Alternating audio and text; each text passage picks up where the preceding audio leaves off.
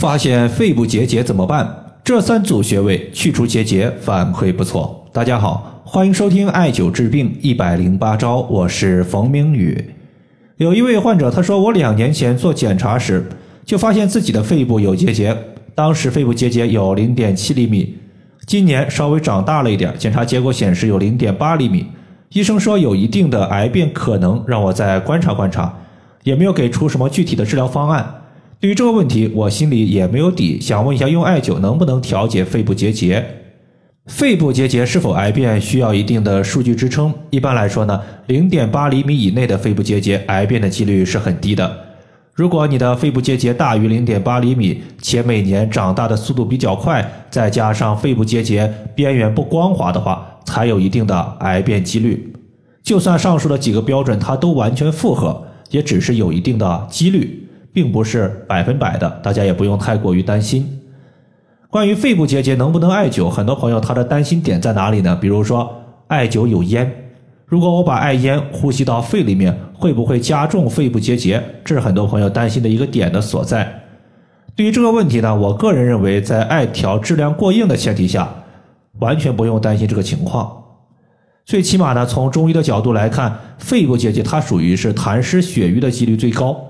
而艾灸本身，它就可以活血化瘀、祛湿化痰。反正呢，我每年都会碰到一些因为艾灸成功把肺部结节解决掉，或者说肺部结节减小的患者。具体到患者个人，大家见仁见智吧。我对于肺部结节的一个调治呢，一般用这三组穴位比较多。第一组就是肺腧穴加中府穴，第二组阴陵泉穴加丰隆穴，第三组血海穴加足三里穴加太冲穴。这三组穴位是同时使用的，可不是单用其中一个就可以解决。首先呢，就是调肺。肺腧穴和中府穴在中医的配穴当中，我们把它叫做枢木配穴法。肺腧穴它在背部，是肺的背腧穴；中府穴在肺的正前方，位于胸腹，是肺的募穴。背腧穴加募穴，它对于提升脏器本身的功能有很大的作用。比如说，在年前的时候，我们的新冠疫情放开。咳嗽反复发作，尤其是早上咳嗽比较重、咳嗽声多、痰多、痰黏，包括胸闷气短的患者非常多。那个时候呢，我就经常推荐大家用肺腧穴加中府穴这组穴位来进行解决。包括我们日常生活中遇到的哮喘、支气管炎、肺气肿、肺结核，包括肺癌，它都是以咳嗽为主要表现的。所以这一组穴位它是一个必灸的穴位。肺腧穴在人体背部第三胸椎棘突下旁开一点五寸的地方。中府穴，当我们正立双手叉腰的时候，锁骨外侧下端有一个凹陷，从这个凹陷再往下一寸，就是我们要找的中府穴的所在。第二点呢，咱们要说的就是一个化痰的情况。肺部结节，我们其实可以理解为肺里边出现了一些类似于固态的凝结物。虽然肺部结节它是我们痰湿的聚合物，但是它已经不单纯是一个我们日常生活中所见到的痰湿。因为痰，我们咳痰咳出来之后，它本身是具有一定的流动性的，而形成肺部结节之后，它是一个固定位置，表明它的流动性几乎消失。这也就表明我们在化痰的时候会用更长的时间去解决这个情况。而丰隆穴是我们化痰的第一要穴。在古代呢，就经常有人说痰多易向丰隆穴，说明丰隆穴祛痰的效果是非常好的。丰隆穴它是我们胃经的络穴，归属于胃，联络于脾，表明艾灸一个丰隆穴，我们就可以同时调节脾经和胃经。我们要知道，脾胃主运化，乃后天之本，气血生化之源。脾胃强健，对于体内的水液代谢能够加快，体内的水液没有停滞。那么自然它就不容易积聚成痰，所以丰隆穴呢，在人体的小腿前外侧外踝尖上八寸，距离胫骨前缘两横指的地方。和丰隆穴搭配的这个穴位呢，叫做阴陵泉穴，它的作用其实是辅助丰隆穴的，因为丰隆穴主要是解决痰的问题，而阴陵泉穴它主要是解决湿气。如果说湿气是气态的话，那么痰它就是液态的。气态的水蒸气遇冷，它会凝结成小水滴。我们艾灸阴陵泉穴，把体内的水湿之气去除，气态的湿气没有了，就相当于是阻断了痰湿形成的原材料供给。尤其是对于女性来说，阴陵泉穴是特别重要的一个穴位。在前几天呀，微信群里边有一个学员，女性，她的白带量这个月呀特别多，色白清晰，但是呢没有什么异味儿。后来呢，一看舌头，发现舌头的边缘齿痕非常严重，舌体胖大，是典型的一个痰湿体质，就重点艾灸了带脉穴、关元穴、阴陵泉穴、三阴交穴和足三里穴。第二个月再看，白带已经恢复正常了。这个穴位呢，我们在找的时候，用食指沿着小腿内侧骨由下往上推，推到膝关节附近的时候，你发现推不动了，这个骨头向上弯曲了。那么在它弯曲的地方，就是阴陵泉穴的所在。最后呢，就是扶正，扶正其实就是扶正阳气，也可以理解为提高个人的免疫力。毕竟身体的邪气被去除了，正气它会被邪气不断的消耗。也就必须要滋补正气，不然正气不足，病症它容易反复发作。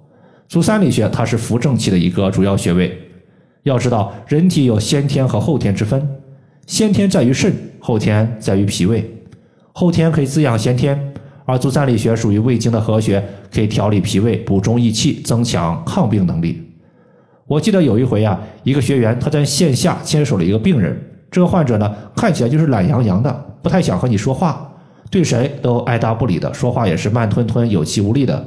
他主要呢想解决自己的一个精神，就是给人的感觉不太好的这种情况。后来呢，就通过补中益气、艾灸肺腧穴、膻中穴、气海穴和足三里穴，仅仅过了两个多星期，精神情况就好多了，说话呢也比之前有力了。足三里穴呢，当我们屈膝九十度的时候，在膝盖骨的外侧有一个凹陷。这个凹陷往下三寸就是足三里穴，最后呢还有两个穴位，一个叫做血海穴，另外一个叫做太冲穴。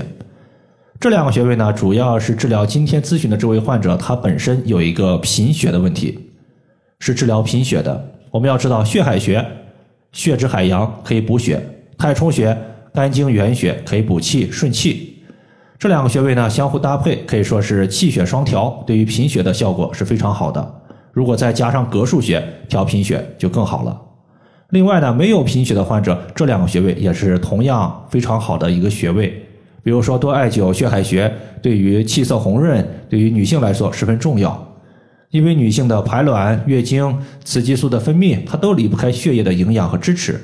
而血海穴它就是脾经上的穴位，既可以补血，它还能够辅助去湿气，有类似于阴陵泉穴的效果。这个穴位呢，在大腿内侧膝盖骨内侧端上两寸。最后呢是太冲穴，这个穴位以调气为主。中医认为，气行则血行，气顺了，那么血液也好，体内的水液、津液也罢，它才能够有效的运化。不然的话，气受阻，运行在体内的一个津液、水液、湿气不畅，那么你光想把它去除，但是排出的通道受阻，那么它也不容易消散这些结节。那么太冲穴在人体足背，先找到第一和第二脚趾，顺着脚趾的一个间隙向上推，推到两个骨头夹角前方推不动了，那么这个地方有一个凹陷，这个凹陷就是太冲穴的所在。以上的话就是我们今天针对肺部结节它的调治方法，就和大家分享这么多。如果大家要遇到了一些其他的结节问题，其实呢也可以用类似的方法，只不过第一组穴位要稍微变动一下。肺腧穴和中府穴是调肺的一个结节的。那么，如果我现在是我们的肝有了一些结节怎么办？那么你就把肺腧穴和中府穴换成肝的一个背腧穴和它的募穴就可以了，也就是肝腧穴加上气门学。好了，今天就和大家说这么多。大家如果还有不明白的，可以关注我的公众账号“冯明宇艾灸”，姓冯的冯，名字的名，下雨的雨。感谢大家的收听，我们下期节目再见。